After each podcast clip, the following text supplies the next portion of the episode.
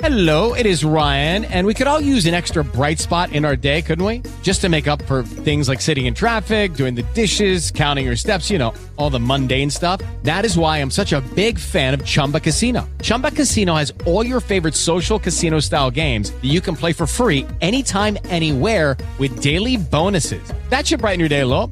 Actually, a lot. So sign up now at chumbacasino.com. That's ChumbaCasino.com. No purchase necessary. VGW. Void where prohibited by law. See terms and conditions. 18+. Welcome to 30 Reviews. I'm Adam. And I'm Josie. Plug into the main frame. It's time for 30-minute reviews with Peter. Okay, what's that from? Before we, I don't think it's from anything. It's okay. I'll Google that. I'll fact check. Isn't it from the pirate radio movie? I don't know. I think I made it up. You would. No, it doesn't look that it's from anything. Uh-huh. Congratulations. It's my thing now, but I'll probably only do it once. You'll forget it by next week. It's your catchphrase. Yeah, gotta keep it fresh. Yeah. When you're famous in the future, that's what people are gonna know you by, is that phrase. That you said once. People go back through the archives. Yeah. People don't go back through the archives now every time we grab a new subscriber. But our early episodes still have 1 listen, 2 listens... Sing Street, for some reason, from Beware of Spoilers, still manages to get 10 listens a week. I don't know why. We were on the ground floor for that. That's one. What I think happened is that a lot of people now are discovering Sing Street late in the year. As it gets into Oscar season, people are considering as a possible Oscar contender, and we reviewed it the day before it came out.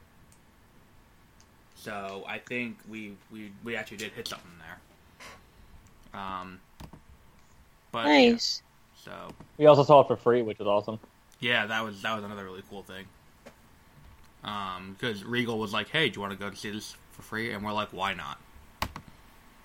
I don't get those emails. I don't get emailed with that stuff anymore, though, which is a little disappointing.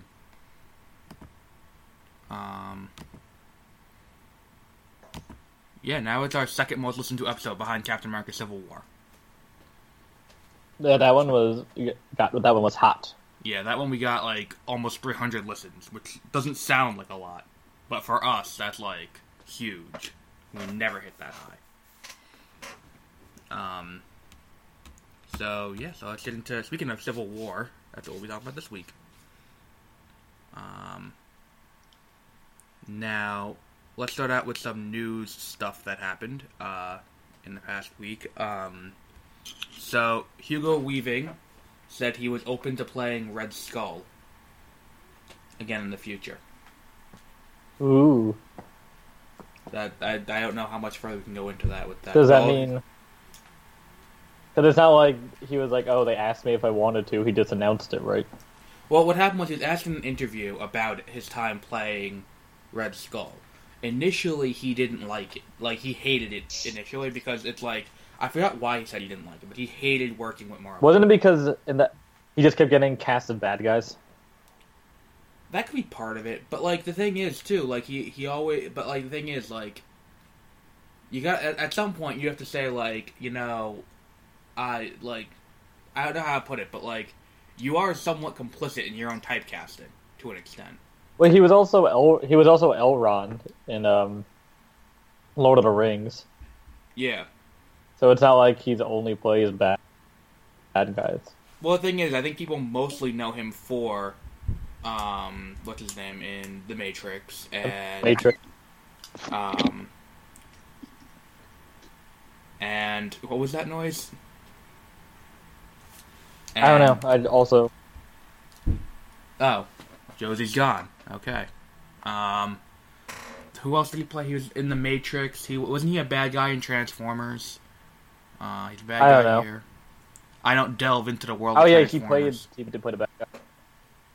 I just kind of want to rewatch all the Transformers in just one run. I don't want to do it in one run. But the thing is, I feel like it's like, remember when we talked about Teenage Mutant Ninja Turtles, and it was just like, it's awful, like, everyone was like, this is an awful movie, but really, it wasn't that bad, it was just kind of okay. Like, that's how I feel like it should be with Transformers, is that I'm gonna be hyped up for it to be an atrocious movie, and it's just gonna be like, okay. Oh, she's back, okay. For me, I think it's going to be on the same level as Independence Day, where it's just a bunch of disaster porn, and that's what I want. Yeah, I don't know what...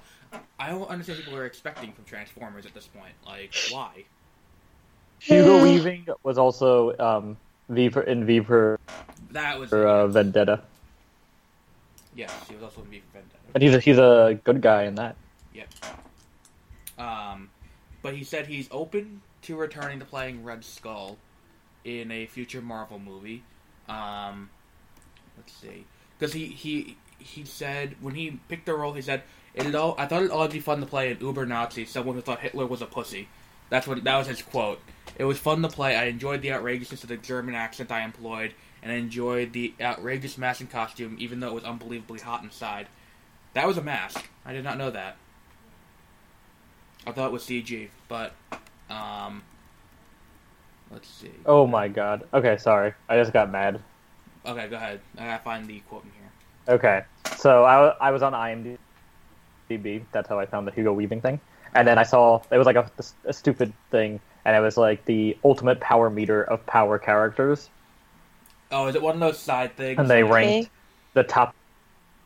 Yeah. But it's not from a user, it's from IMDb. Oh, okay. That's because if you want to really... If you... want to see a lot of stupid shit, go on IMDb user lists, and they are hilarious. Like, people will make lists, like, most boring movies of all time, and it'll be, like, 2001 A Space Odyssey, The Godfather, like, things like that. Or it's, like, best movies of all time, and it'll be, like, Lethal Weapon 4. It's the best movie of all time. And this one is a real list, because it's from, well, not really, but it's from the IMDb editors, it's not from a user. Uh-huh. So I'll go through this real quick. It's really stupid. Okay, so I'll read the description. Television boasts many characters who are the masters of their show's universes. They run countries and companies. Some use their power for good, others for evil. We compiled a list of our ranks for the 10 most powerful characters on current shows. Okay, so this is any TV show that's on right now. Right. The first one they're saying is Pablo Escobar on Narcos, and he is the most powerful character on all of TV. I think the Flash would kick his ass. Yeah, okay. Second one is Olivia Pope of Scandal. The third one is Selena Meyer of Veep. So a president aide is less powerful than the president. Is more powerful than the president. These are going from most powerful to least powerful. Just to let you know. I think... Okay. I'm going to be honest. I think... Okay, continue. I want to hear where someone lands on this list. The fourth one is Jessica Pearson of Suits. She's one of the managing partners of the law firm. Mm-hmm. The fifth one is Elizabeth McCord in Madam Secretary. She's a Secretary of State. Okay, she's less powerful than someone in the law firm. Okay, continue. Yes. The sixth one is... Tom Kirkman in Designated Survivor. Okay. Also the President of the United States. That show was actually pretty good. The premise seemed pretty good, but I don't have time to watch it. The seventh one is Negan of The Walking Dead. He's a guy with a bat. Yeah. The eighth one is Cookie and Lucius Lyon. Those are two different people, but they get combined together, I guess. Seems racist to me, but... I know a little bit about Empire. They're from Empire, sorry. Yeah. This is the reason why this list pisses me off the most.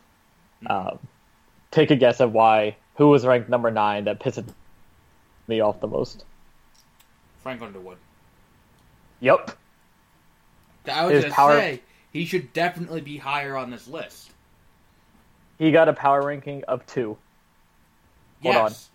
Like, literally, the entire point of House of Cards is his path to power. With Lucky Land Slots, you can get lucky just about anywhere. Dearly beloved, we are gathered here today to... Has anyone seen the bride and groom?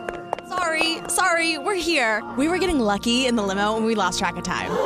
No, Lucky Land Casino, with cash prizes that add up quicker than a guest registry.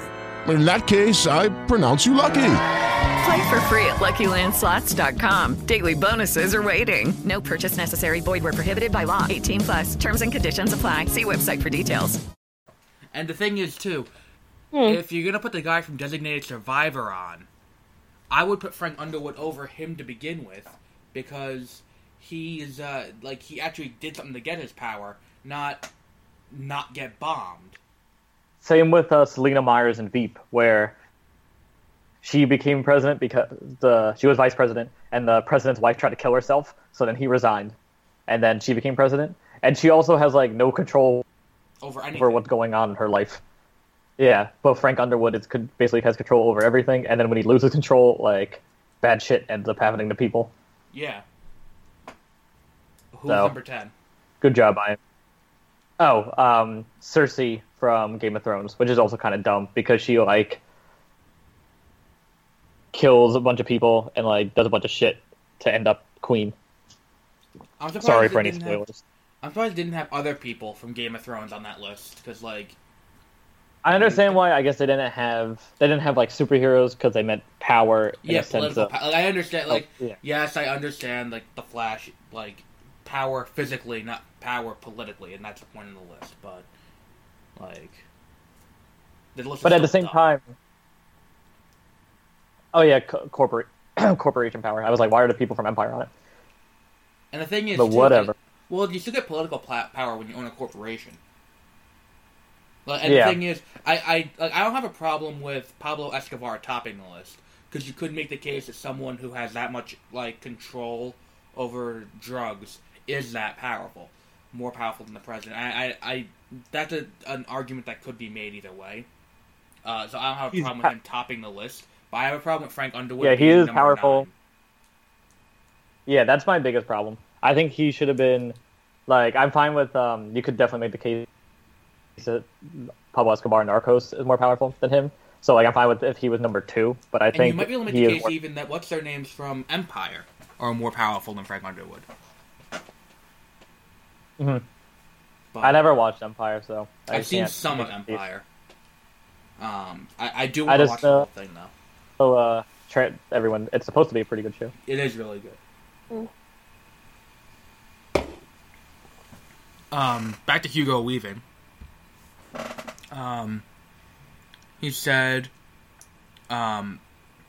he's not sure if they're going to bring back Red Skull, because as we know from the end of Captain America, he never really died. He just got teleported into deep space. But and if he never dies, didn't he get transported where everyone else got shot by those guns?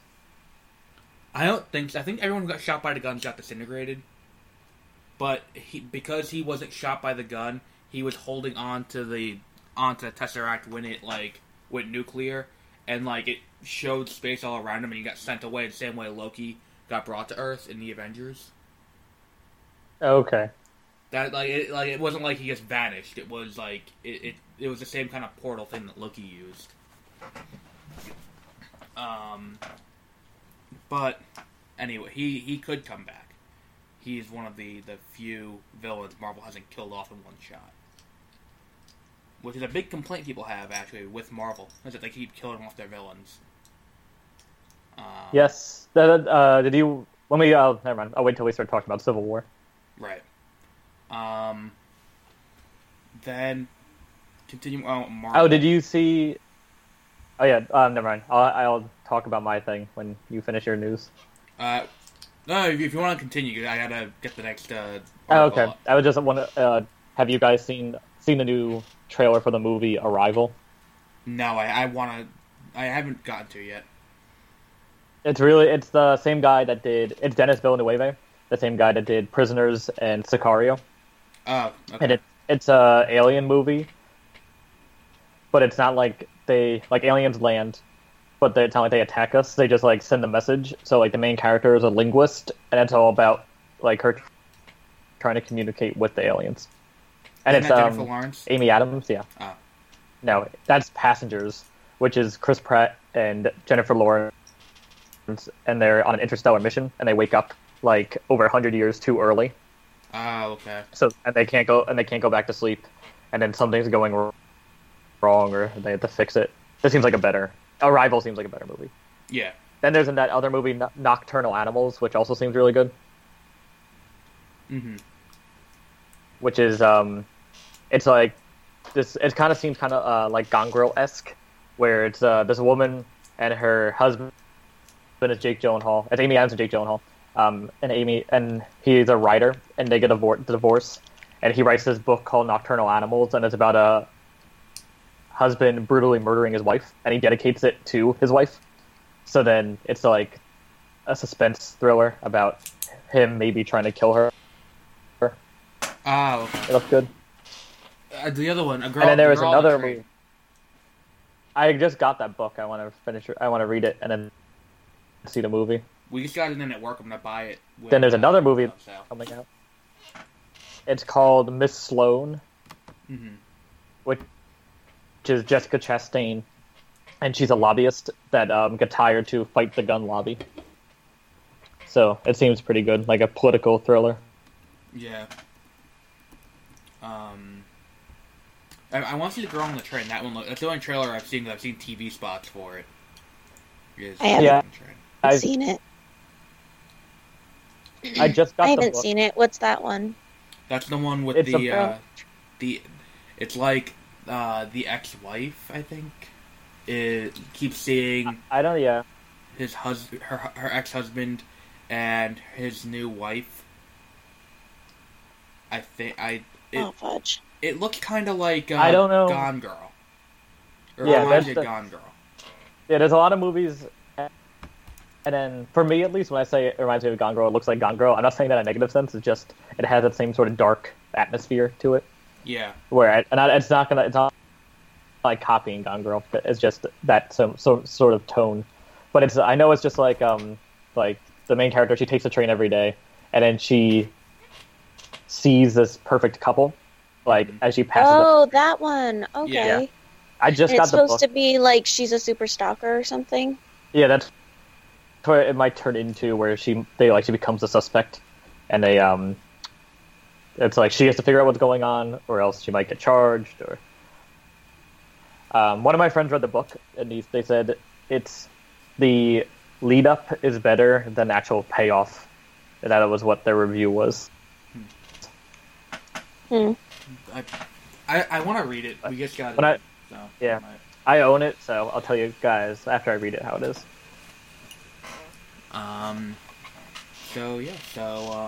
The next article we have, also from comicbook.com, is about how the Russos said that Civil War was not the end of the fight between the Avengers.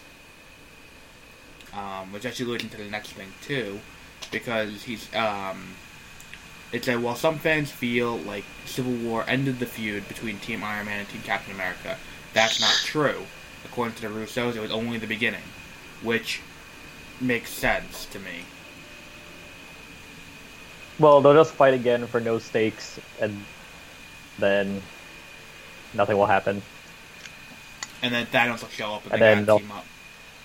Yeah, and then they're like, okay, well, I guess we'll just fight together now. Whatever. Yeah. I think at this point, I don't know if you can really rectify what happened in a way that's satisfying. Well, they will, with quips. Well, no, I said that in a way that's satisfying. Oh, yeah, I agree. They won't.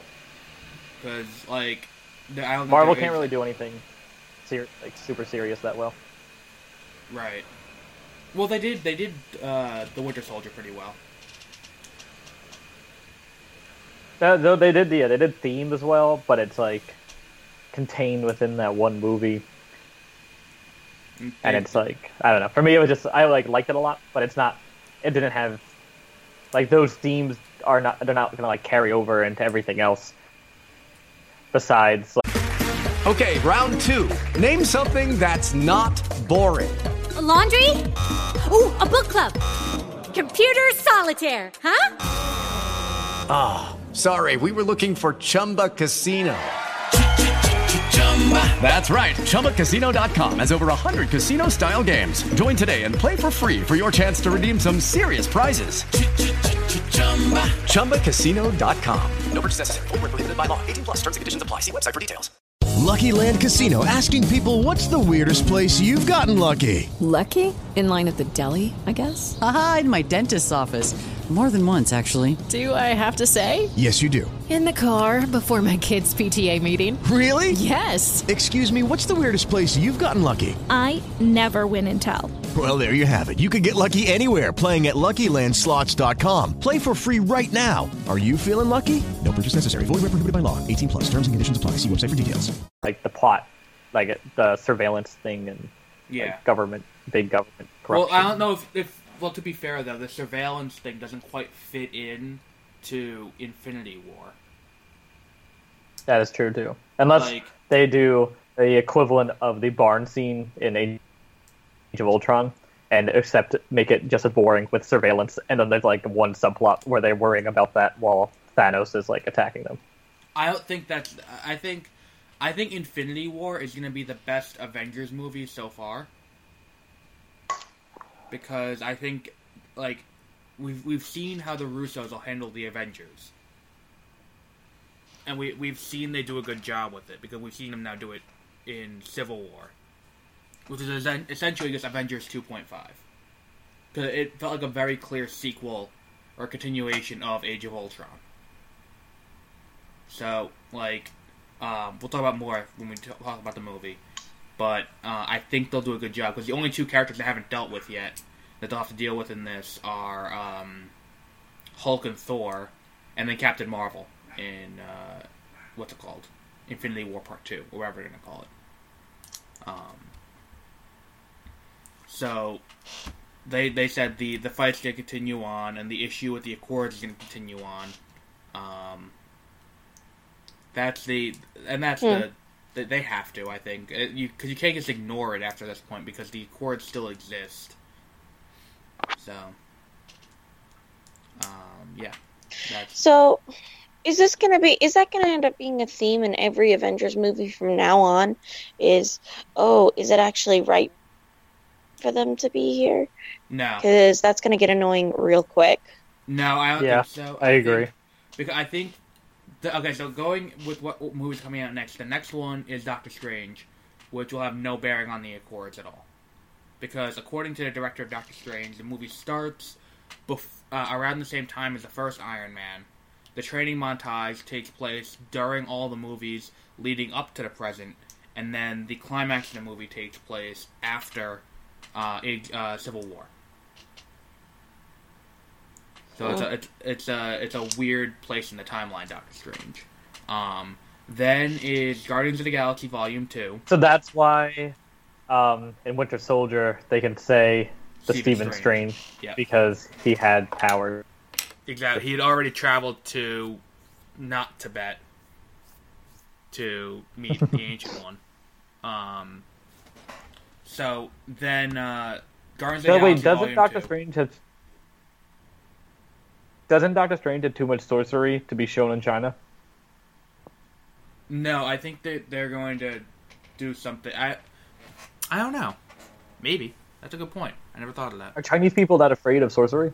Mm-hmm. Mm-hmm. Will it, terrify the masses if they show, No, they're just very superstitious, what the problem is. It's surprising how fast they're growing, then, as a country. Then there's Guardians of the Galaxy Volume 2, which will have no bearing on the effect of Civil War, because they're on the other side of the universe or something like that. Then the first movie to actually have the repercussions of Civil War be explored will be Spider-Man Homecoming next July. Then Thor won't, because Thor is most entirely in space, except for some scenes on Earth. Which Natalie Portman's not in, so we won't have to deal with that stupidity anymore. Then, what's after that? I don't know what's the next one after that. I think it is Infinity War. and then Black Panther, which will have some effects because I think the Winter Soldier is going to be in Black Panther, and then he's also going to be in Infinity War Part 1 in May of that year. So I don't know how they would fit the surveillance beam into all of those. I don't think they're going to. I don't think Ryan Coogler is going to try and force that into Black Panther. They got other things to deal with. But yeah, and then last thing, two more things, and then we can go on to the movie. Number one, Disney has started managing box office expectations for Star Wars Rogue One. Do you think this is a sign, a good thing or a bad thing? What was the question about Star Wars? Disney has started managing expectations for how Rogue One's going to perform at the box office. What does that mean? They started lowering the public's expectation as to what they should expect in terms of money brought in from the movie. Why does that matter? Because typically when studios lower their projection for opening weekend box office, it indicates that they don't have faith in the movie. Well, is it like trying to compare that to Star Wars Episode 7? Well, that's the thing.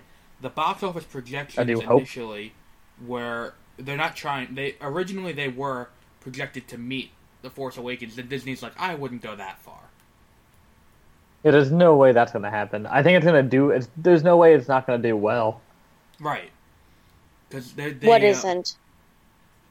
The Marvel movie? Rogue One. The new Star Wars. Oh.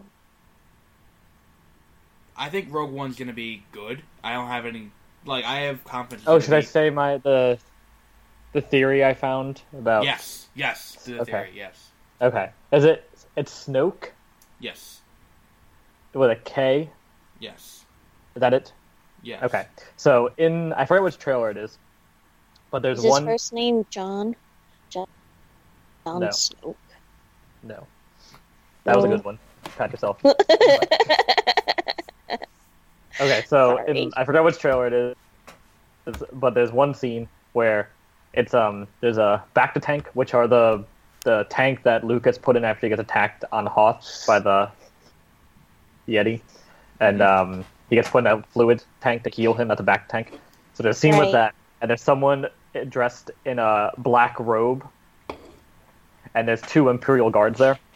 Right. So I think it might be safe to assume that could be the Emperor. Because you only see Imperial guards with the Emperor. Right. And then that person kneels in front of the Bacta tank. So people... I don't come up with this theory. This is someone else's theory. I forget where from. But people are saying that Snoke inside of the Bacta tank. Because in now the expanded universe of the books that are... The brand new books that are canon.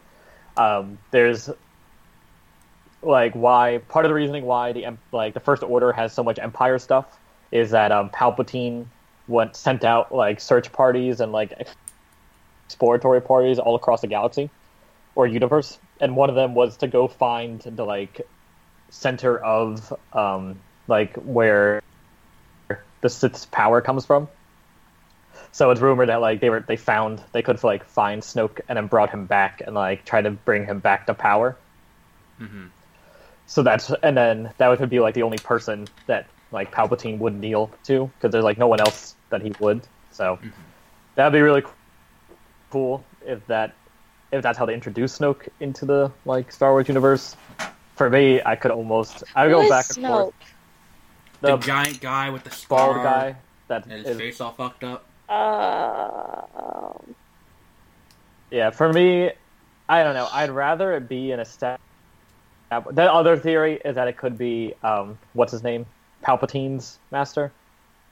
What's his name? Plagueis. Darth Plagueis. Darth Sidious, right? No, Plagueis. Yeah, it could be Plagueis, because it's already been established in other, canon, that some Sith Lords keep people alive that they kind of kill, when Count Dooku switched from a Jedi to the Sith, he killed like one of his partners, but it kept him like in a back-to-tank and just carried him around with him. So it could be that same sort of thing where Sidious didn't like all the way kill him. He just kept Plagueis alive, mm-hmm. and then brought him back to power somehow, or Plagueis released himself. So that could be cool too. I'd rather be that because I'd rather him be an established character, especially because he fucking said that he'd been around for the rise and fall of the Republic, like an empire and stuff. I stand by. When we did the review of The Force Awakens, I said this then, I stand by it now. I think that Snoke is Darth Plagueis because, number one, that, and number two, the only character prior to Supreme Leader Snoke who is referred to as Wise is Darth Plagueis. And the same music was playing when they do that, too. Yes. Like, it's almost the exact same music. And Star Wars is big on musical cues. Like, that's their thing, and they do that very well. Mm-hmm. And another hint, no one fucking listened to anything J.J. Abrams says, because he tries to act like he's surprising everyone by blatantly lying about his movies. Yeah. And then, like, everyone knows. Like, the best example being Khan in the second Star Trek movie, where everyone was like, Benedict Cumberbatch is Khan, and he was like, no, he's not. He's a new character. And then he was Khan, and J.J. Abrams was like, oh, I got you guys. Remember, like you all didn't believe it. That South Park episode with the national anthem was amazing. Yes, that was perfect. Like, because it's a very small. Josie, did you see that episode? No. Okay, so on the first episode of South Park, they announced that they need a new national anthem to make everyone will stand for it. Mm. So they asked J.J. Abrams to do it because he reboots everything. So then the entire episode, it's like leading up to it, and then they play it, and it's the exact the national anthem is still exactly the same. And then, everyone's freaking out, and they're like, "This is amazing!" Like, but the only thing he changes is that please stand, sit, kneel, or do anything you want to honor the national anthem. Yeah, that was a big change. But that's not even. Yeah, it was just hilarious because nothing changed about it. Yeah. J.J. Abrams is very good at remaking what everyone likes, so... Yeah, I think I liked it. We don't have to get into this right now, but we've gone into this enough. There's a rumor that he's being vetted to do Man of Steel 2. Huh. How did you feel about a Christopher Reeve Superman movie after Man of Steel and Batman v Superman? I think I would like J.J. Abrams to do it, because I think he could keep it that darker tone still the DC is set, but make it a good movie. I don't. I think it'd be weird.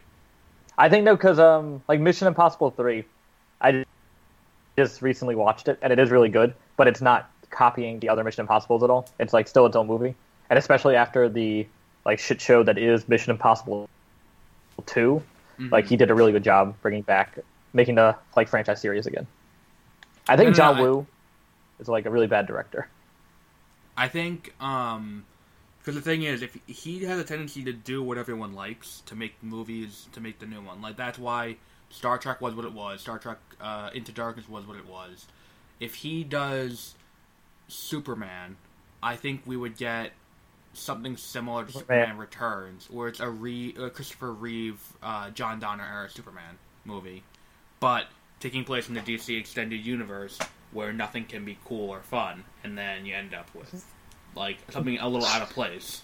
There's fun. If you're like me and you love some disaster porn, they are fun. That was what. Yeah, you're right. That's what Man of Steel was good for. It was a very good disaster porn movie. I still like Man of Steel.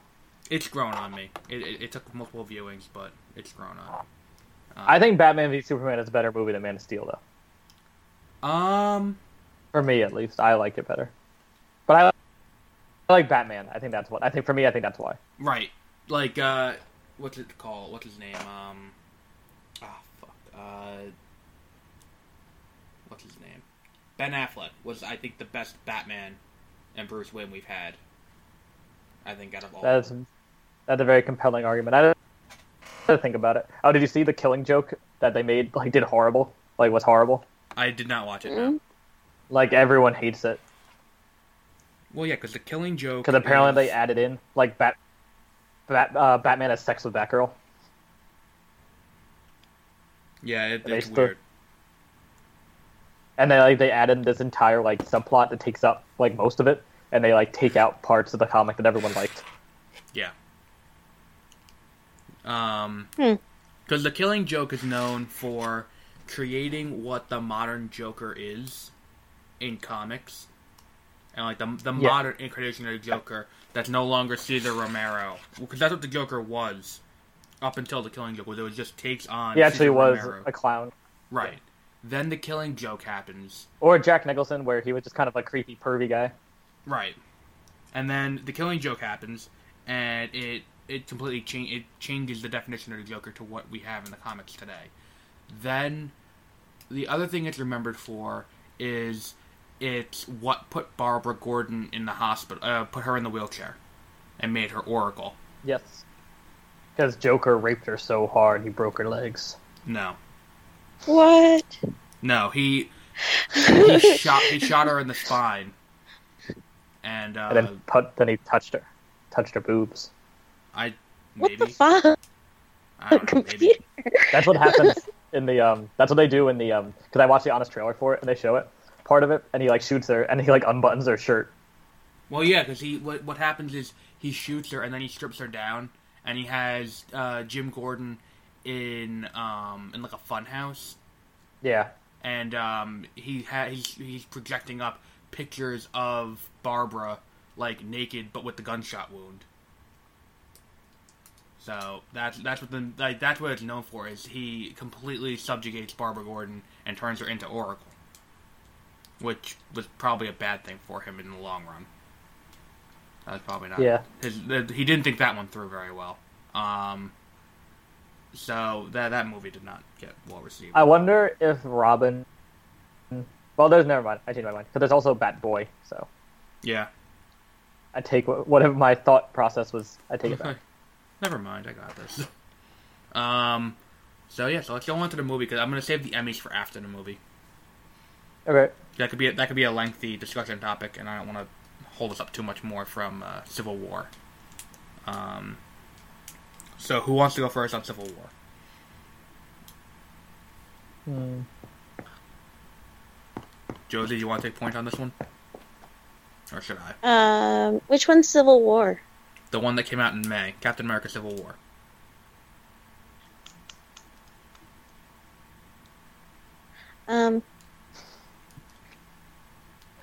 Sure. Civil War is the one where that's the one where like everyone shows up, right? Everyone except just for the heck of it. Thor and the Hulk. Okay. It makes me think, did they just not contract them for this movie or what? But because they did add everyone. Well, no, Thor and the Hulk have their own problem going on in Asgard right now, so... It's also because there's no way they could write them well and explain how whoever side they chose would be able to not win. Right. Well, that's the other thing. I think Thor... Number one, Thor is too powerful. Same thing with the Hulk. And the other thing is, Thor has no reason to be involved in this fight because, like, oh, you want to conscript me to this paramilitary force? I'll just go back to Asgard. Fuck you. Yeah, exactly. Okay. So everybody shows up in this one, and I liked it. I don't know what you want me to say. This movie does have some problems in common with, or one major problem in common with Batman v Superman. And it's the number of times they show a flashback to the death. Okay, round two. Name something that's not boring. A laundry? Ooh, a book club. Computer solitaire, huh? Ah, oh, sorry, we were looking for Chumba Casino. That's right, ChumbaCasino.com has over 100 casino-style games. Join today and play for free for your chance to redeem some serious prizes. ChumbaCasino.com. No purchase necessary. Void where prohibited by law. 18+ terms and conditions apply. See website for details. Lucky Land Casino, asking people, what's the weirdest place you've gotten lucky? Lucky? In line at the deli, I guess? Aha, in my dentist's office. More than once, actually. Do I have to say? Yes, you do. In the car before my kids' PTA meeting. Really? Yes. Excuse me, what's the weirdest place you've gotten lucky? I never win and tell. Well, there you have it. You can get lucky anywhere, playing at LuckyLandSlots.com. Play for free right now. Are you feeling lucky? No purchase necessary. Void where prohibited by law. 18 plus. Terms and conditions apply. See website for details. Of a main character's parents. That's what, in Honest Trailers, they did, like, a comparison of the two movies, and they're like, these movies are literally like extremely similar to each other. Yeah, and it's not like one ripped the other off. It's just very coincidental that these two movies came out 2 months apart and they're incredibly similar. But Civil War handles it a lot better. Yes. Because I think I've said this before, the reason why Civil War is the better movie is because we have time to develop toward the characters. And it doesn't operate on, why am I not? Oh, okay, that's why I was leaning. And we have time to develop why the characters are fighting, not just here they are. Here's two characters you know have been friends from seeing other TV shows with them and stuff like that, but not in this universe. Now let's have them fight. So, the airport scene was really good. I really liked the airport fight sequence. There were some cringy moments though. See, I think I'm the only person in the world that I didn't really like the airport fight, except for Giant Man and some. I did like it, and okay, so I am not a fan of Spider-Man ever. I think Spider-Man's kind of like a wimp, and everyone who's played him has not done any justice. But I love this kid as him. Mm-hmm. I think really he's like great. This actor as him because I think he looks like a 12-year-old. Well, he's supposed to. He looks young. He looks like a 15-year-old. It's hilarious. I love it. And I love the idea that his suit came from Tony Stark. I think that's great. I like that, too. A lot of people did not like that, but I like it. I just didn't like the suit because, for me, it looked like cartoonish because it was all CGI the entire time. Well, yeah. And but the suit makes sense, like its origin, you know, because how did this, 15, 16-year-old get a hold of or figure out how to sew and get a hold of all these materials, you know? Well, that's the other thing. Yeah, but is like where did he get it all from? That's what I mean is that they weren't. He sewed it while he was jamming out to like a power session of like folk music, folk hit like what was that song? What was that song? That there was a song they played in Amazing Spider-Man 2 that was really out of place. What the fuck was that song? That's what I was talking about, but I forget what it is. Oh my god! It was really funny. That was the best when he was like, I got a smart this one at, like, I got a science, and like, I blast him too. Shit out of this, and just like he's playing that. Oh my! For me, Spider-Man won. Philip Phillips. That's who it was. Yeah, that's it. For me, Spider-Man won me over. I think I've said this before when he shot Captain America in the legs. Yeah. And for years, I have been saying I could kill Captain America. It's the easiest guy of the Avengers to kill. No. And finally someone did it. Well, no. The easiest guy in the Avengers to kill is Hawkeye. That is true, too. But even though they keep alluding to his death, he keeps... Well, he has a shield of humans to protect him.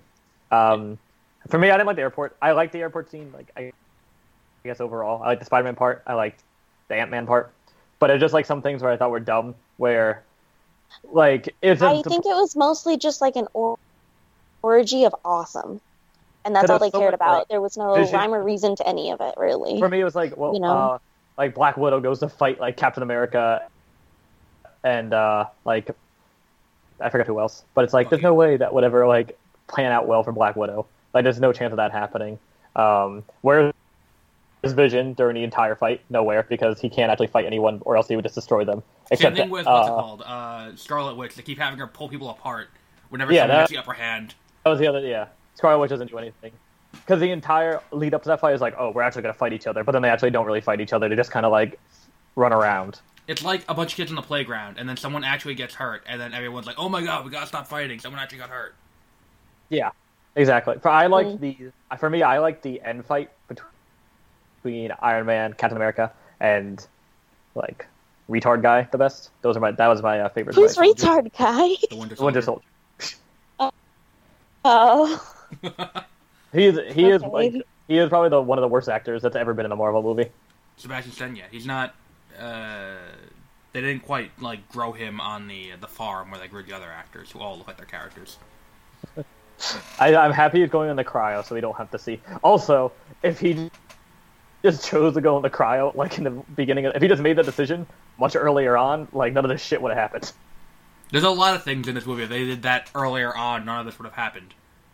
Like, he had to wait till. Also, Iron Man can just rip off his arm that's made of whatever metal.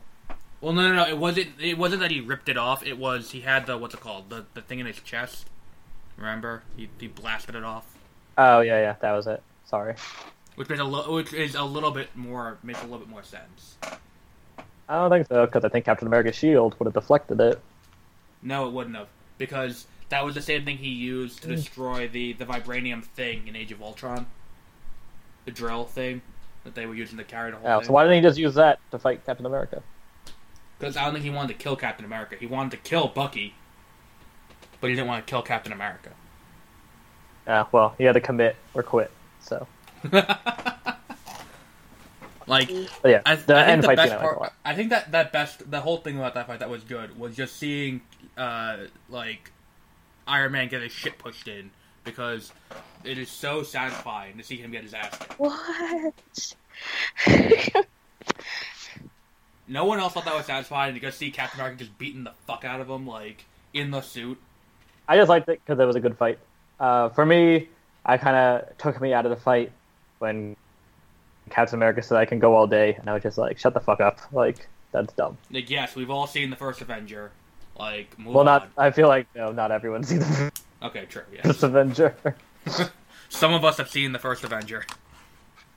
Where the post-credit scene of the first Avenger is a trailer for the Avengers. A literal trailer for the... It's the best post-credit scene. This one had one strong post-credit scene, and the other was just like, okay. Because, like, what's it called? There was Black Panther, and we see Wakanda for the first time. What do you mean? You didn't like it when they started talking about shawarma? Oh my god, I hated that so much. That was really stupid. I sat through 3 hours of credits. And I was mostly pissed off because I saw it with one of my friends, and he was like, oh, we got to stay to the end because there's a funny thing at the end because he already saw it. And I was just like, are you fucking kidding me? The best was, do you know when they filmed that scene? In your house? No. They filmed it at the premiere. Whoa. Yeah, they filmed it at the LA premiere, which is why in the scene, what's his name? Captain America has his hand on his face, because Chris Evans already grew his beard back. They cut his beard, right? Yeah, because he already grew his beard back, and he was just kind of like obscuring his entire face with his hand.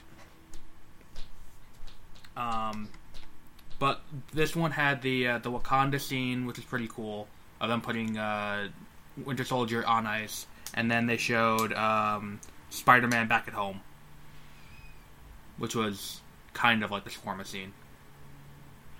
And the honest trailer, they take note of how many middle ground speeches Black Panther does, and it's literally 5 or 6, I think. That's something I didn't even notice until that happened, but every time he talks, he just stares off into the distance and makes a dramatic speech. Yes.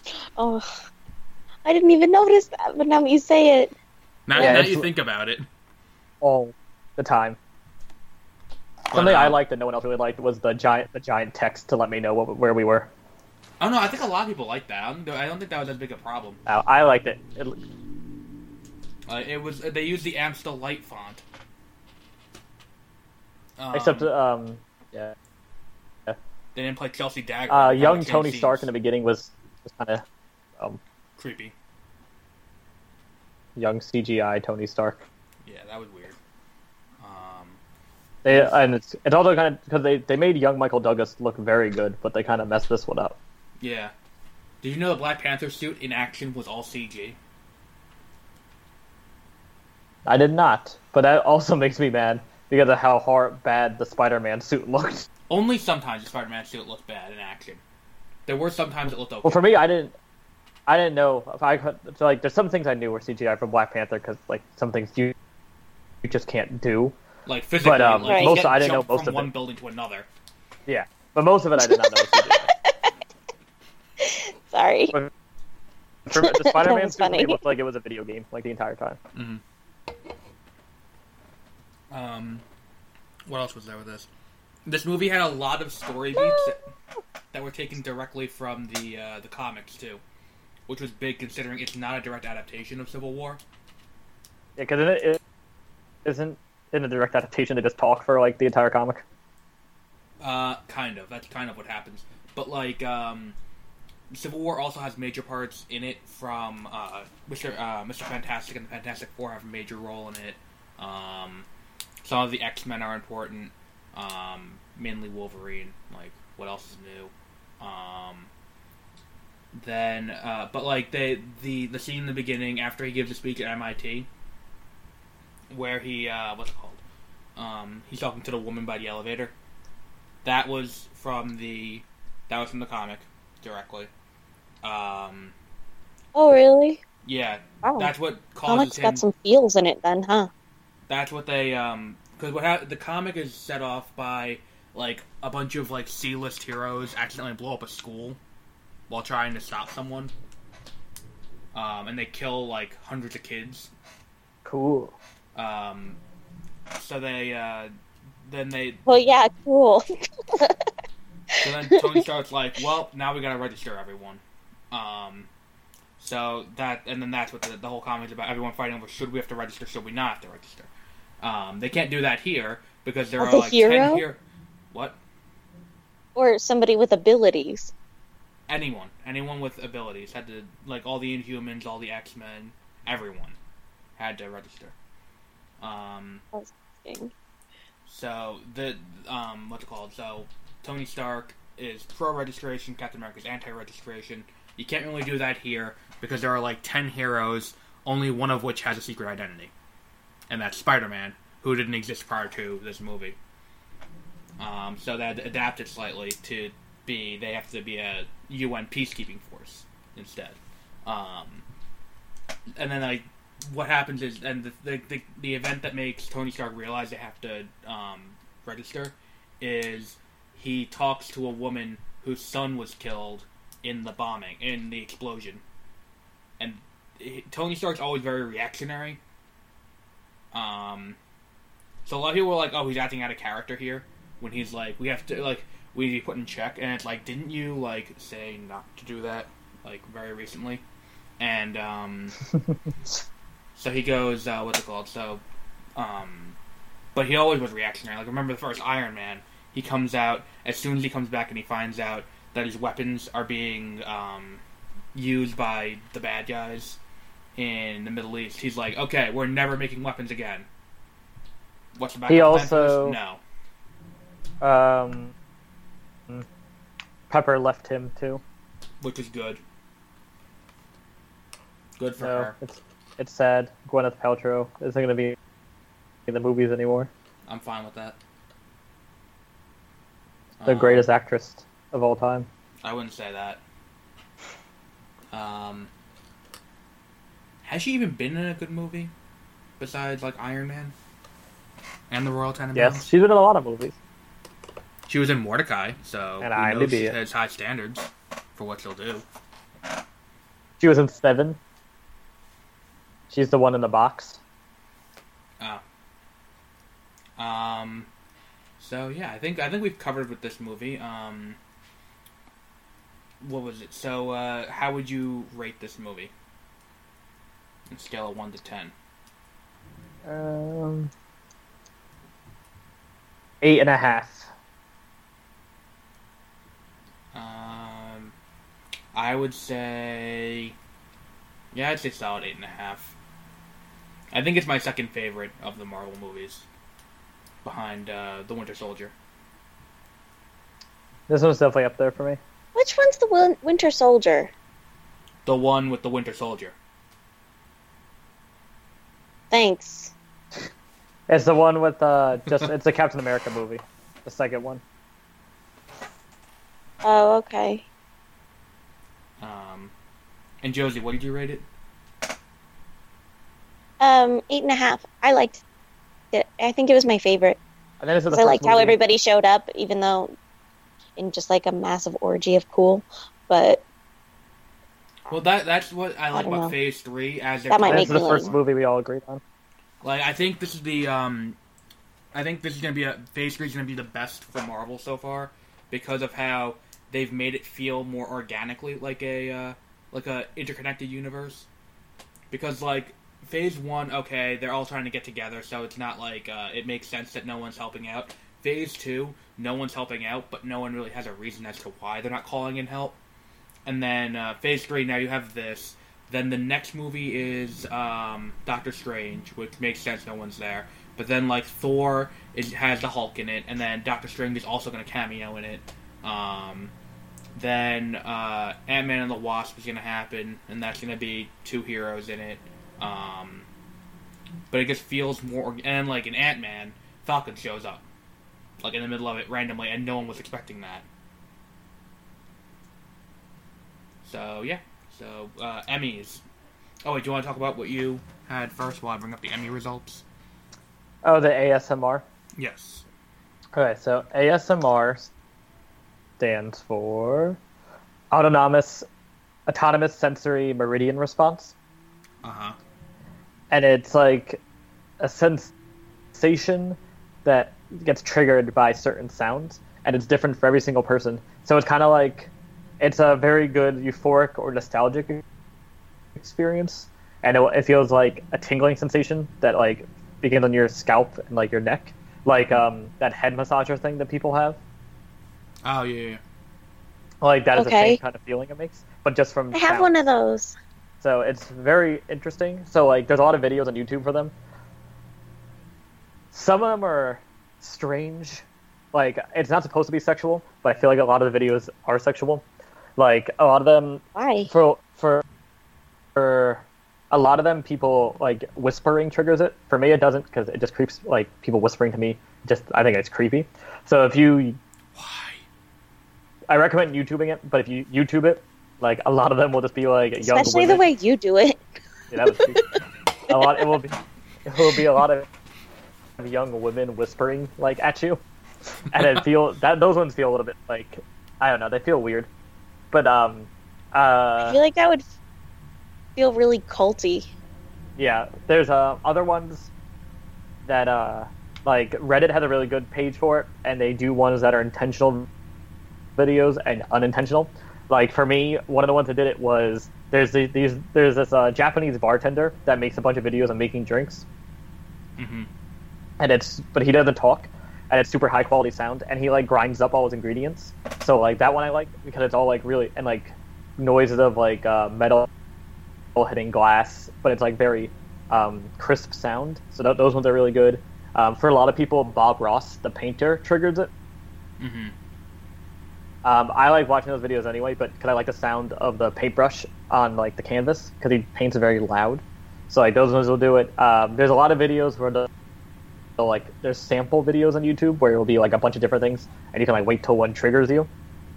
Mm-hmm. Like there's this one guy, and like he has these special speakers where it's binaural sound, which means that they're recorded in these special microphones where it will feel like if you close your eyes, it will feel like the person is talking like next to you, like wherever they are in the video.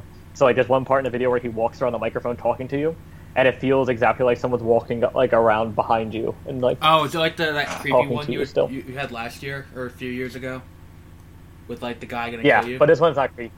Yeah, that one is actually creepy. This one's not creepy. But he like will rub things on the microphone that like make like scratching noises. So that one is good. I like it a lot, but.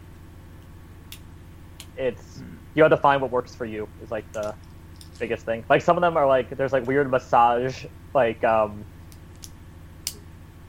ones where like the people whisper to you and like make massage motions with their hands, so it's like they're pretending to massage you over the video. Like that one's weird.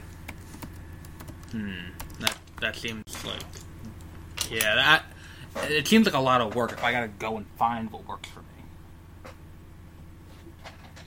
Yeah, that sounds weird. It is weird, especially when you get like it's weird when you get into it because those are creepy ones, but once you find one that works for you, it's very fulfilling. Mm-hmm. Okay, I might try that actually if I'm not like. It's supposed to be very relaxing too. Like people do meditation to it, but it's supposed to be very good stress relief. Hmm. So we have the winners of the Emmys. I guess it's gonna be our next. I did not watch the Emmys. I don't watch any award shows anymore. I don't either. I watch the Academy Awards occasionally. I've never. I don't. I don't. The only thing I watch is the Tonys because I like seeing things I've known nothing about. We watched the Academy Awards last year. Did we? Yes, we did. Hmm. I don't remember watching it. We watched it with the commentary from Screen Junkies. How do you not remember that? Oh, okay, yes, I do remember that. That was more for fun, though. So these were the winners. So for outstanding okay, this is IGN's order. So I think this might have been the order they gave the awards out the other night. So she, outstanding, supporting actor in a comedy series went to Louis Anderson from Baskets, over Tony Hale and Matt Walsh from Veep, Titus Burgess from Unbreakable Kimmy Schmidt, Ty Burrell from Modern Family, Keegan-Michael Key from Key and Peele, and Andre Brower from Brooklyn Nine-Nine. Do you agree with that, disagree with that, or... I'm fine with that. I think Tony Hale should have won. Tony Hale. I don't know what Baskets is though. I don't care. I guess. I have no idea. I think that's the Zach Galifianakis show, I believe, yes. Where he's a failed clown. Chip Baskets, Zach Galifianakis. How do you fail at being a clown? Of being a French clown. However, reality keeps interfering. Saddled with financial difficulties, facing an impenetrable language barrier, he moves back home to Bakersfield. Because he wanted to be a French clown, but because he doesn't speak English. French? He's French. Oh. Yes. He Then I'm gonna skip the ones no one cares about. We're just gonna talk about like the big ones everyone likes. Oh wow. What? I was looking at the winners also. So sorry. Supporting actress in a comedy. Winner was Kate McKinnon for Saturday Night Live, over Niecy Nash of Getting On, Judith Light of Transparent, Gabby Hoffman of Transparent, and Anna Chlumsky of Veep. That's, bullshit. Yeah, that's a bold choice, first of all. I don't think people on Saturday Night Live should be allowed to be nominated for actress. I don't think anyone from this season of Saturday Night Live should be nominated for anything, because it's shit, let alone Kate McKinnon. I think... Kate McKinnon is one of the better people on it, but she shouldn't be allowed to compete against people that are actually acting, not acting in a sketch for 5 seconds. Right. But what's it called? I think I've only seen Veep. I haven't seen Transparent. But I think. Well, first of all, Transparent should be in the drama category one. And the person on that should have won. It is not a comedy.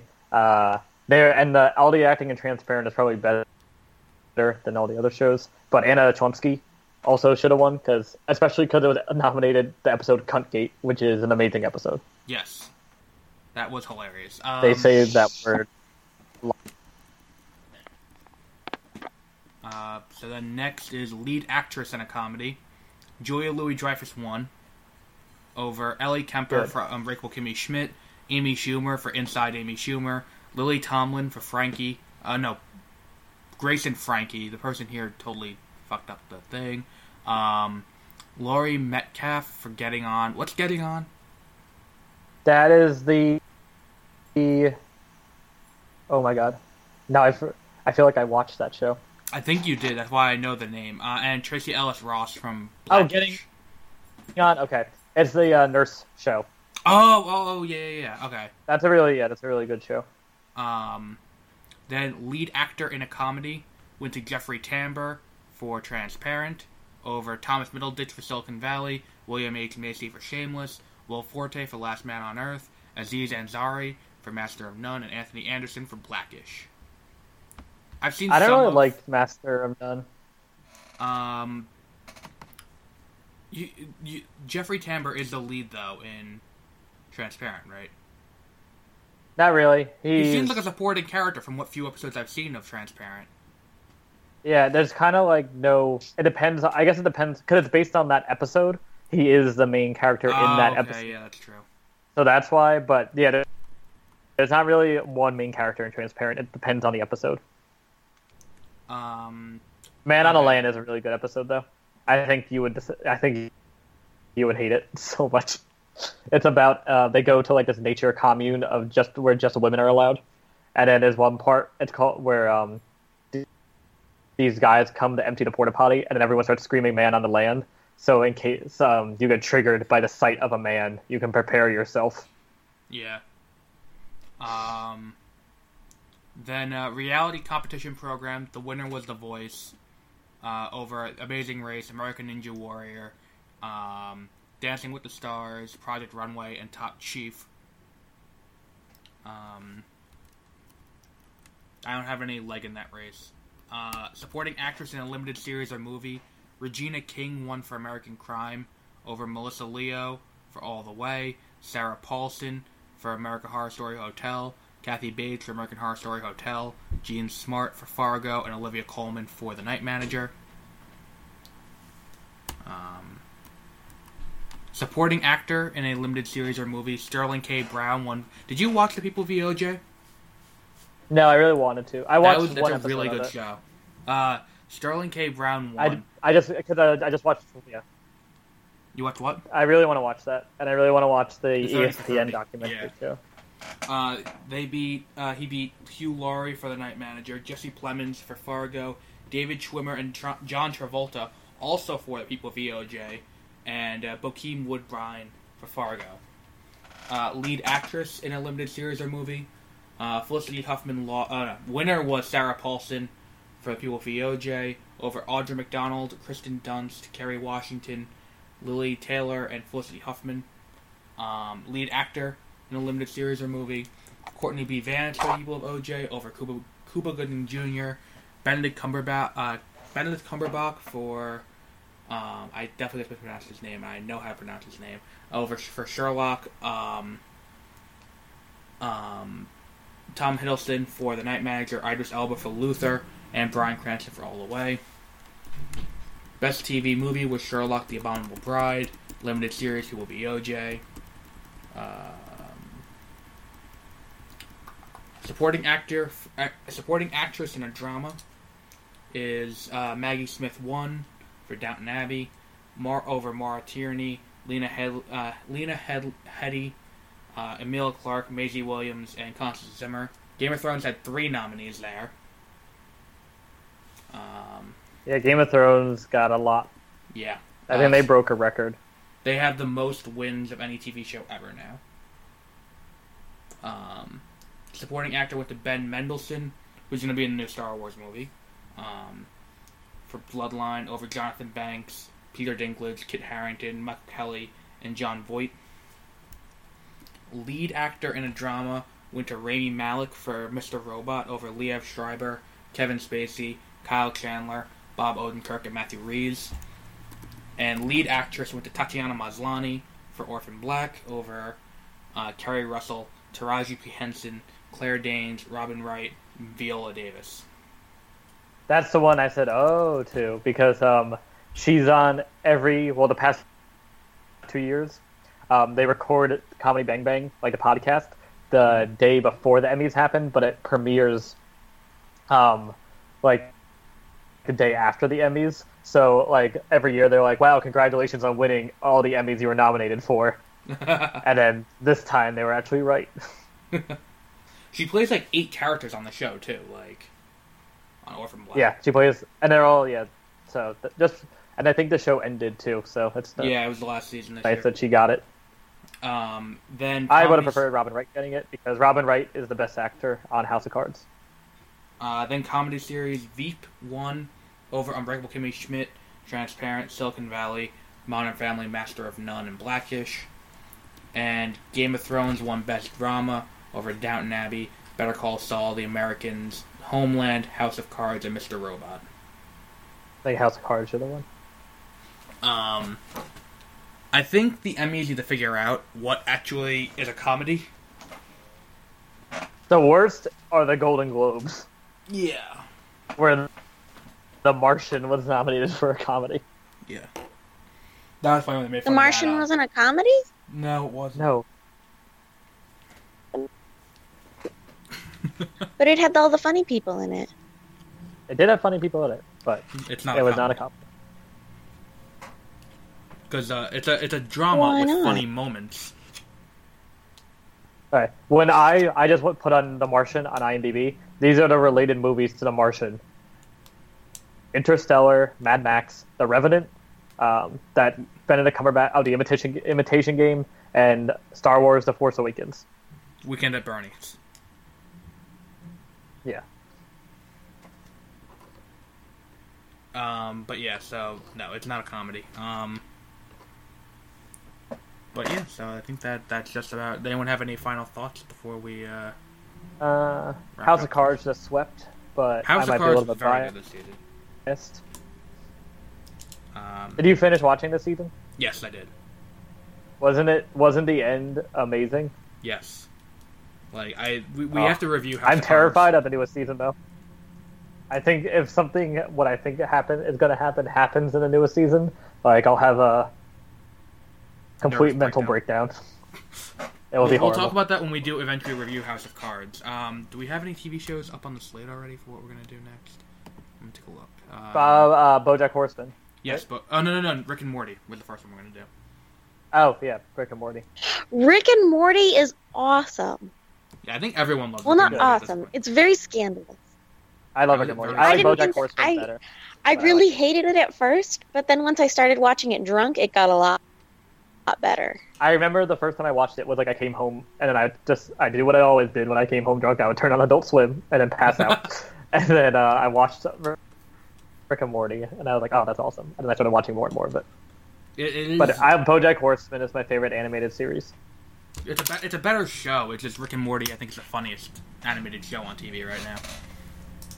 I believe so. BoJack Horseman has a lot of really good one-liners. Mm-hmm. Like, he was like, someone asked him to hear like something they wrote, and he was just like, "I would rather the Holocaust happen every 4 years like the Olympics than listen to that once." Yes.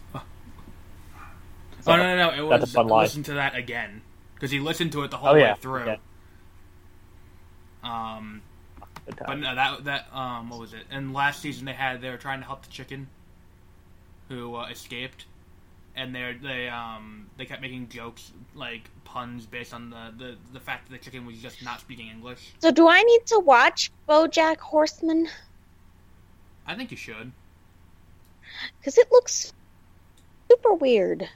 It is, but it's really funny. Like, there's people and animals live together, and, like, the animals do act like animals, but they're also just people, but no one, like, comments on that. Keith Olbermann plays a whale news reporter, and it's like his most proud screen credit.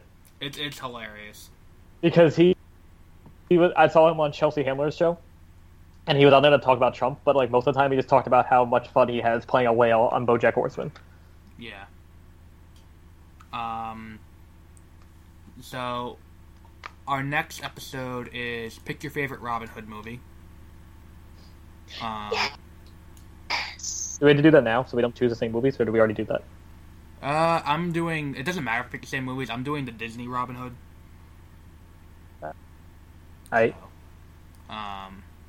Then the week after is Bad News Bears. I'll do the one with Kevin Costner.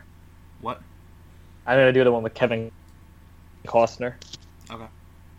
Then the next one is Bad News Bears. On movie? The 4th. What? Then, what a movie. Yeah, you picked it. I know.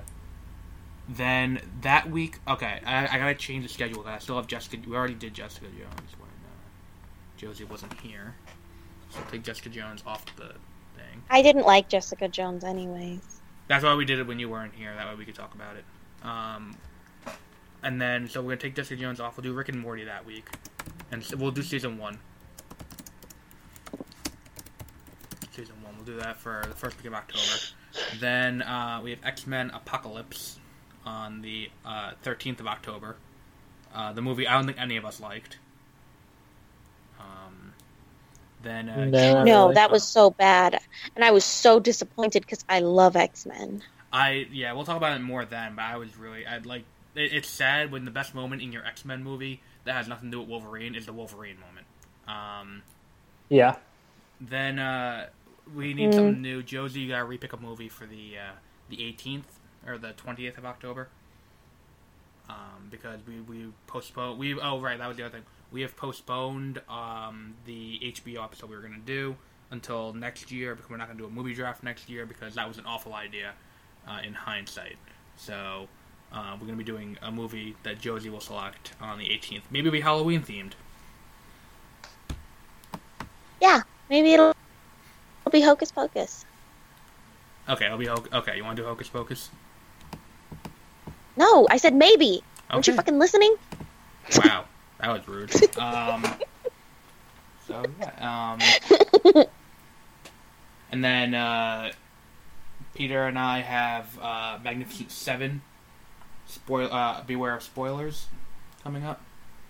That movie is okay. I've heard. So I have a 55 on Metacritic right now. So it's okay. Unless we want to do Sully instead. We'll figure it out. Sully's supposed to be a better movie. But yeah, so we'll do that'll be like next week I think we're going to do that. And then we do have to do the unofficial commentary but for sports that we said we were going to do in August, and it is now the end of September and we still have not done that. We've been busy, though. So we'll be back next week with Pick Your Favorite Robin Hood Movie as the theme of next week's episode. Totally sounded like you said Ramen Hood. Ramen Hood? Yeah. Thinking about ramen gives me a stomachache. Don't say it anymore. So we'll be back next week. Why? Because ramen is just styrofoam. Like, it has the consistency of... styrofoam, hungry. And it's disgusting. I haven't eaten yet. Neither have I. I have to go eat. So we will be back next week with Pick Your Favorite Robin Hood Movie. Hi. Goodbye. Robin Hood. Bye. Bye.